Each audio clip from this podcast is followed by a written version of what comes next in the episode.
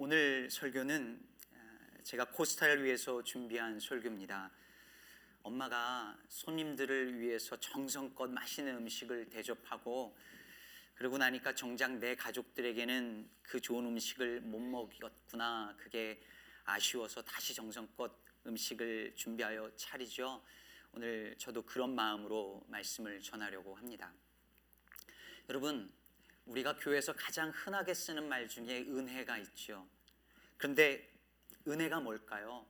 은혜가 뭘까? 그래서 국어 사전을 먼저 찾아보았습니다. 이렇게 나오더라고요.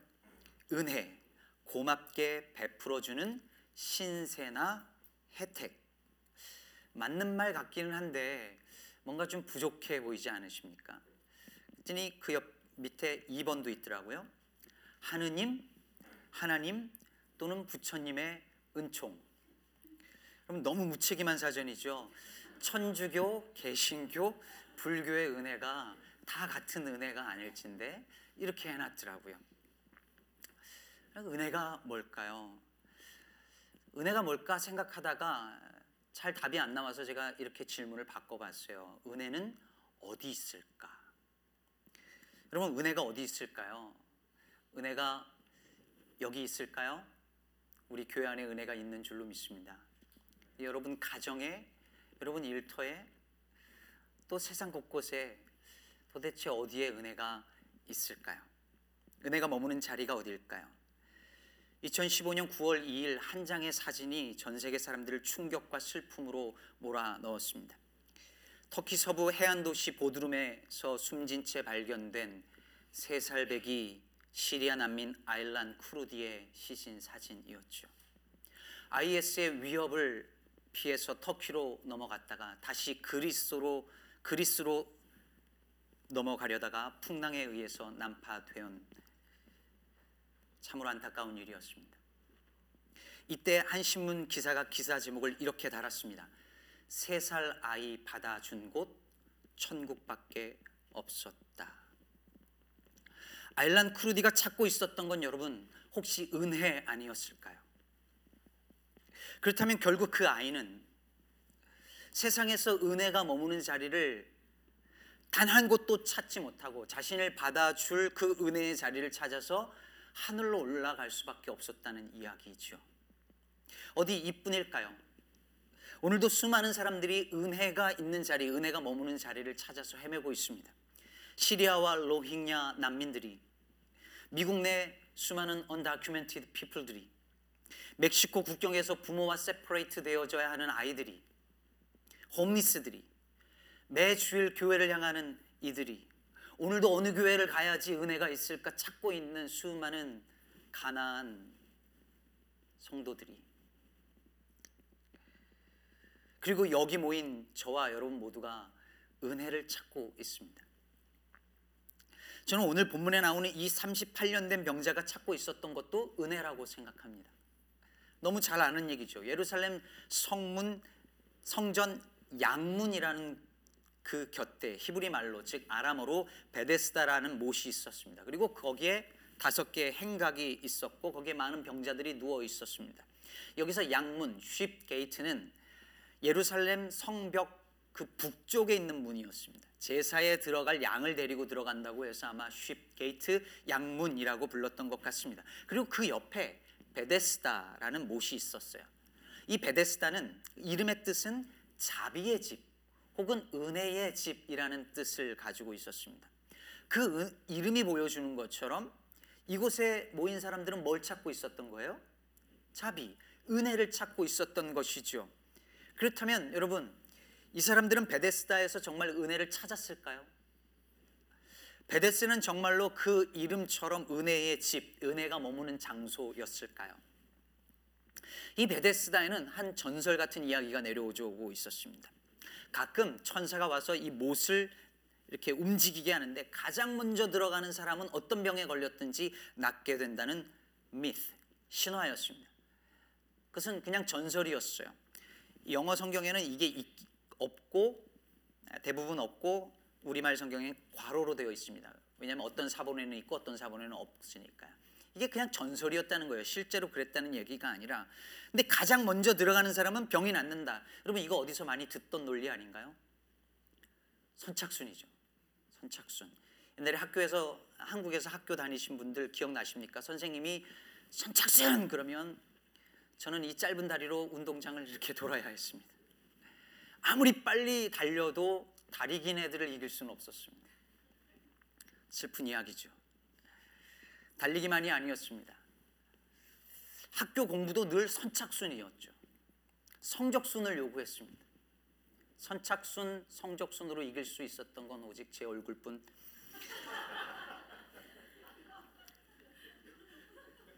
이길 수 없었습니다.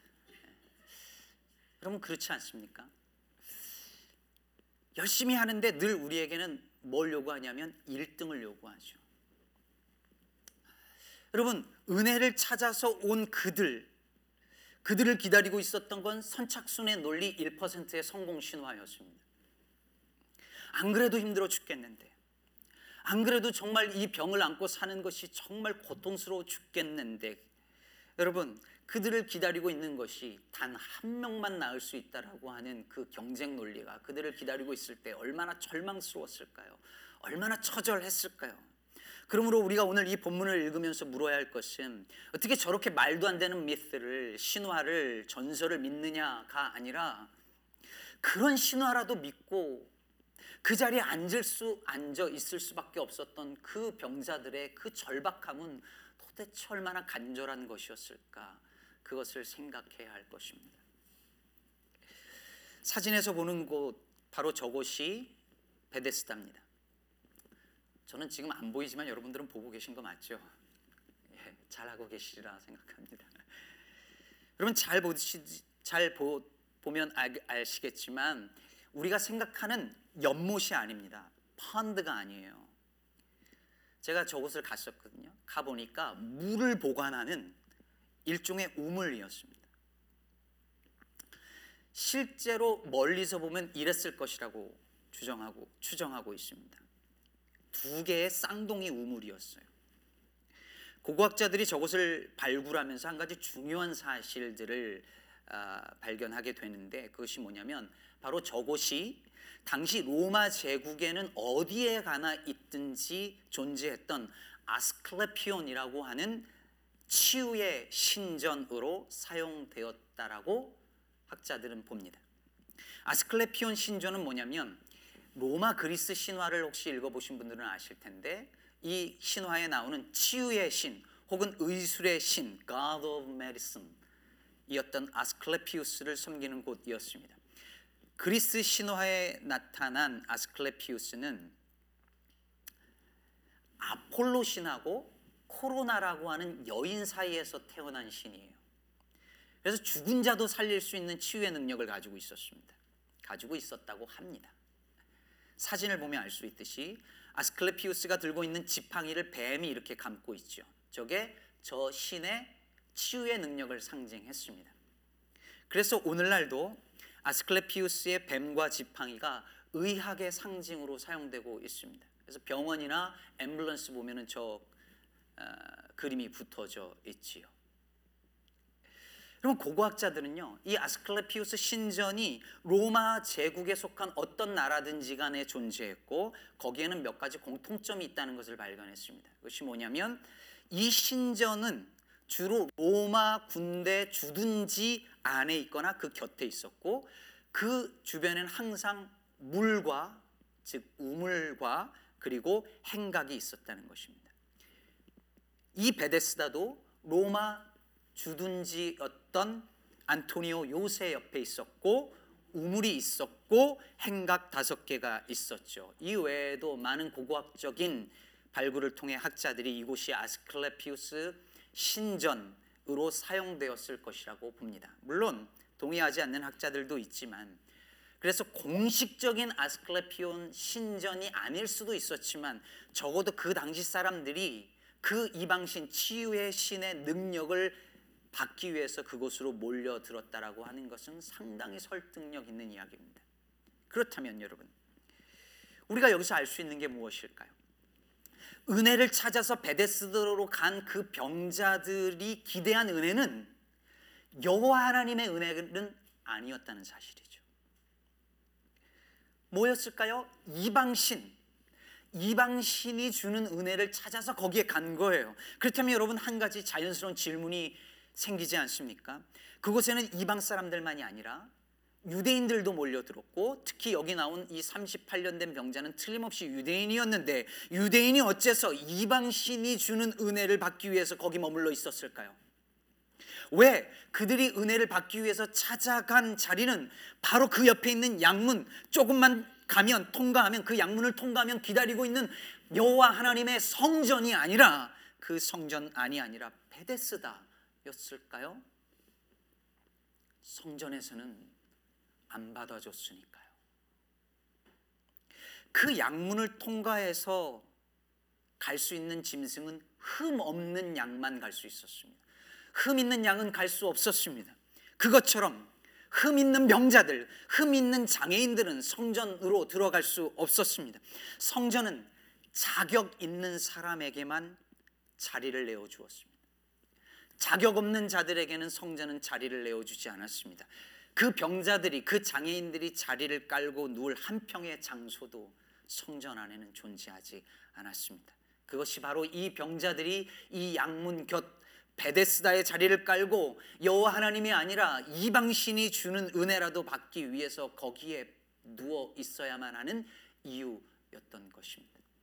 사랑하는 여러분, 은혜는 어떤 관념이 아닙니다.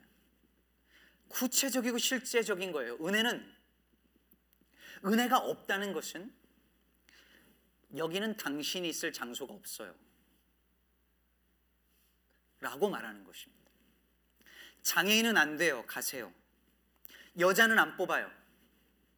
이혼했으면 안 돼요. 전과자는 가세요. 서류 미비자 안 돼요. 난민은 돌아가요. 그 정도 스펙으로는 안 돼요. 비은혜의 세상, graceless의 세상에서는 자격이 있어야 자리를 줍니다. 반대로 은혜의 세계에서는 자격 없는 자에게 자리를 내어주죠.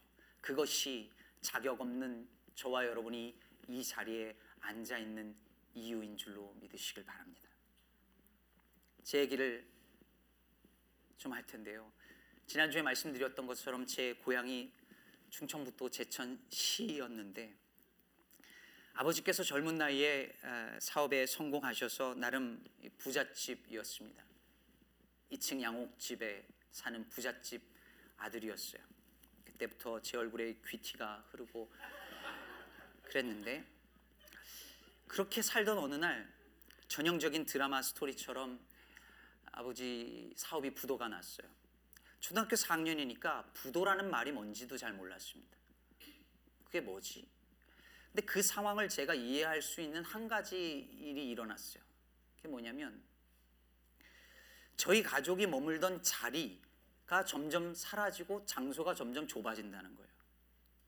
분명히 어제까지 2층 양옥집이었는데 오늘 단칸방이 돼 버렸습니다.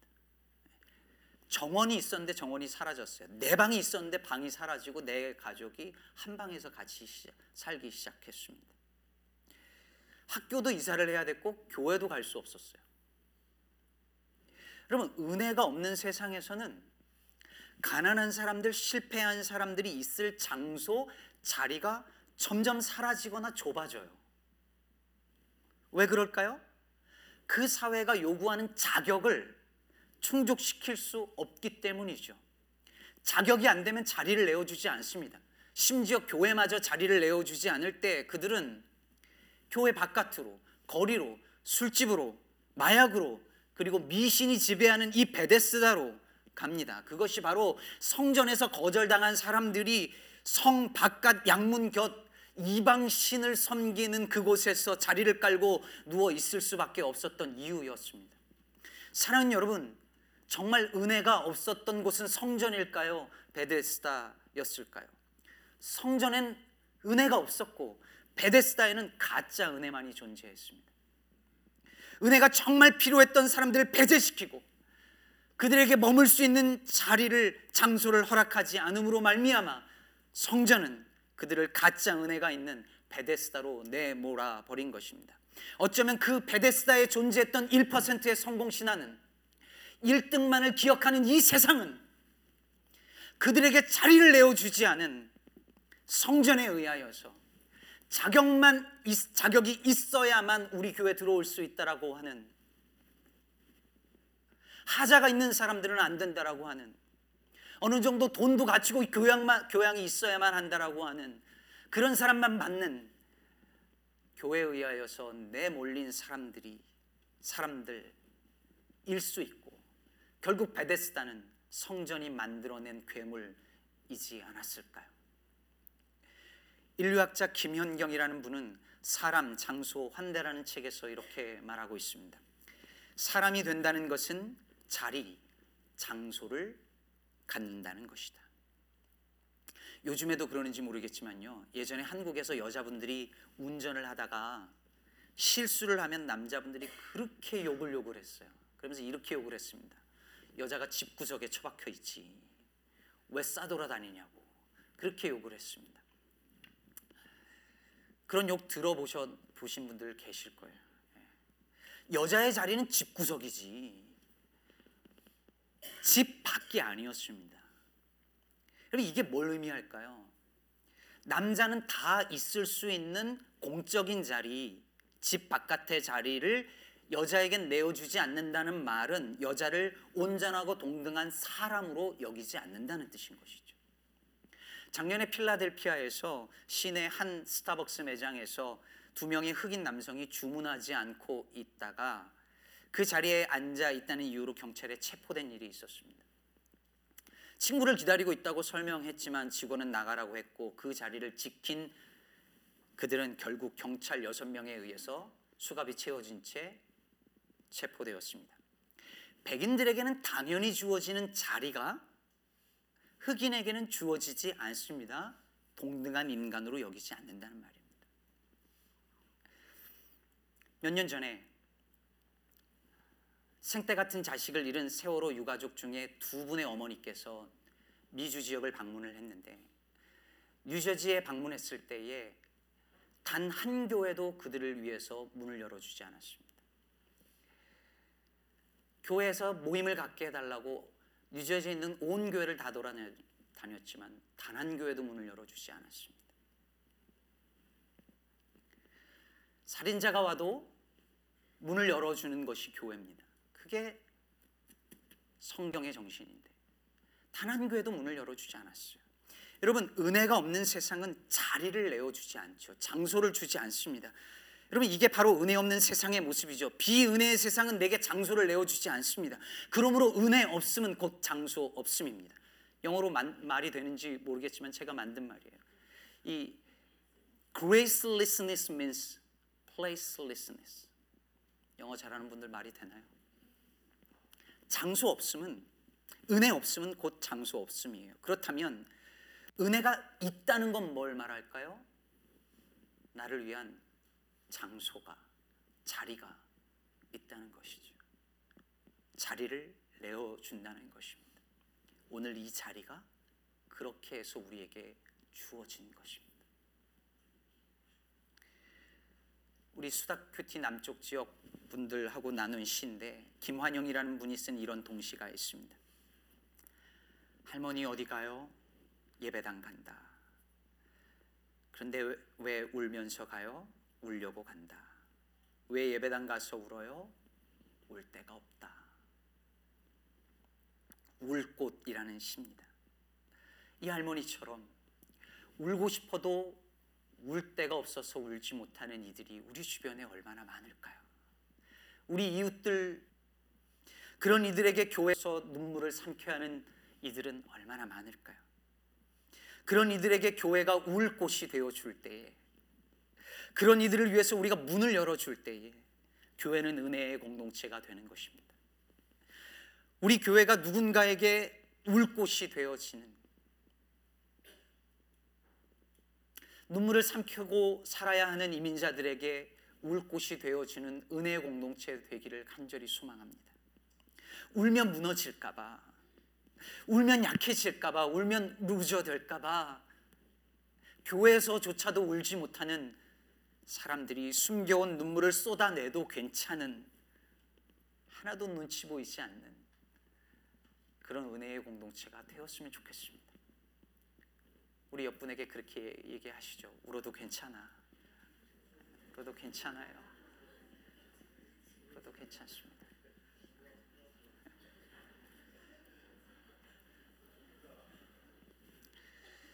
예수님이 오늘 베데스다 자리에 깔고 누워 있던 한 병자를 찾아갑니다. 그리고 물으세요. 네가 낫고자 하느냐? 그럼 여러분 당연히 내 주님 낫고 싶어요 이렇게 하면 되는데 이렇게 말합니다. 주여 물이 움직일 때 나를 못에 넣어주는 사람이 없어 내가 가는 동안에 다른 사람이 먼저 내려가나이다. 낫고 싶어야 하면 되는데 그 신화를 아직도 믿고 있는 거예요. 근데 예수님께서 그 병자에게 이렇게 말씀하십니다. 일어나 내 자리를 들고 걸어가라. 여러분 충격적인 말씀이죠. 일어나 네 자리를 들고 일어 나 걸어가라라고 말씀하실 때에 여러분 예수님은 그 병자에게 아무것도 요구하지 않았습니다. 병을 고쳐주기 위한 어떤 조건도 요구하지 않았습니다. 선착순의 질서가 그 순간에 무너지는 것입니다. 가짜 은혜의 집에 진짜 은혜가 임하는 순간인 것입니다. 이 병자가 일어나 자리를 들고 걸어갑니다. 여러분 어디로 갔을까요? 그동안 가지 못했던 가족이 있었던 그 자리로 갔겠죠. 자기에게 주어지지 않았던 장소들로 갔겠죠. 친구들이 있는 장소로 갔을 것입니다. 심지어 오늘 본문 14절에 보면 예수님이 그를 성전에서 만났다고 기록하고 있습니다.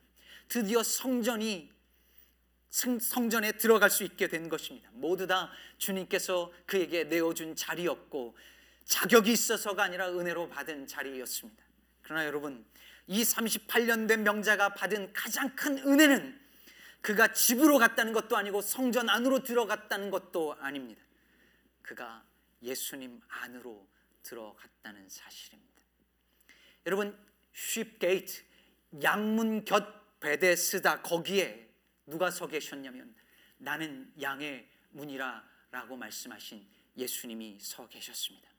예수님이야말로 진정한 양문이셨습니다.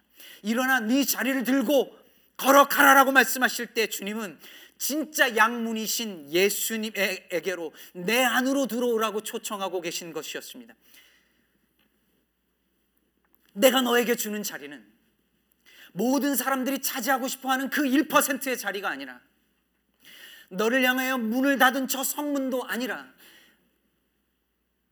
어떻게든 좋은 스펙 쌓아가지고 들어가야만 하는 그 문이 아니라 나를 통해서만이 들어갈 수 있는 너에게 활짝 열려 있는 하나님 나라라고 말씀하고 계신 것입니다.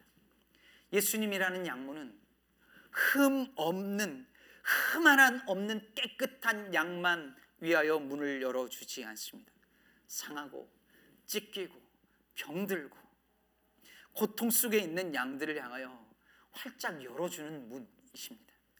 실패하고 넘어져서 상처와 멍투성인 사람들, 세상에 수없이 많은 분들이 바로 내 앞에서 쾅 하고 다치는 것을 경험한 이 땅의 수많은 청년들, 그들에게 이 문은 언제나 열려 있습니다. 은혜는 어느 누구에게도 문을 닫지 아니하는 하나님의 사랑인 것입니다. 사랑하는 여러분, 작년에 제가 와서 청빙 설교 때 소개해드린 이정록 시인의 의자라는 시를 다시 읽어드리며 말씀을 맺겠습니다. 병원에 갈 채비를 하며 어머니께서 한 소식 던지신다. 허리가 아프니까 세상이 다 의자로 보여야 꽃도 열매도 그게 다 의자에 앉아 있는 것이요. 주말엔 아버지 산소 좀 다녀와라. 그래도 큰애 네가 아버지한테는 좋은 의자 아니었냐. 이따가 침 맞고 와서는 참외밭에 지푸라기도 깔고 호박에 또아리도 받쳐야겠다. 그것들도 식구인데 의자를 내줘야지. 싸우지 말고 살아라. 결혼하고 애 낳고 사는 게 별 거냐? 그들 좋고 풍경 좋은데 의자 몇 개 내놓는 거요. 어머니께서 허리가 아프니까 세상이 다 의자로 보인답니다. 허리 아파 본 분들은 다 아시는 감정이잖아요. 그러면서 어머니가 말씀하시는 거예요. 사는 거 별거 아니다. 그늘 좋고 풍경 좋은 데다가 의자 몇 개 놓는 거야. 힘들고 어려운 사람들 위해서 의자를 내어주면서 사는 거다. 아니 네가 아버지에게 좋은 의자였던 것처럼 너도 누군가에게 의자가 되어주는 거야 라고 말하는 것입니다. 사랑하는 여러분 우리 모두 예수님께서 내어주신 은혜의 의자에 앉아 있습니다. 아니 예수님이 우리를 위한 의자가 되어 주셨습니다. 너무 힘들게 살고 있는데 이 무한 경쟁 사회 속에서 정말 힘들게 살고 있는데 지쳤는데 세상 어디에서도 쉴 곳이 없고 누구도 앉을 자리 하나 나를 위하여 내어주지 않는 그래서 너무 지쳐버린 우리에게 예수님이 친히 우리의 기댈 언덕, 언덕이 되어 주시고 앉을 의자가 되어 주십니다. 은혜는 자격 없는 누군가에게 자리를 내어주는 것입니다. 이런 은혜를 받아 여기 앉아 있는 저와 여러분, 우리도 의자 몇 개 내어주는 인생 되시기를 바랍니다. 이 비은혜의 세상에서 삶의 자리를 찾아서 헤매는 사람들, 그들을 위하여 울 곳이 되어 주고, 그들을 위한 은혜의 자리를 내어 주는 은혜의 공동체, 우리 시카고 기쁨의 교회 되기를 주님의 이름으로 축복합니다. 기도하겠습니다.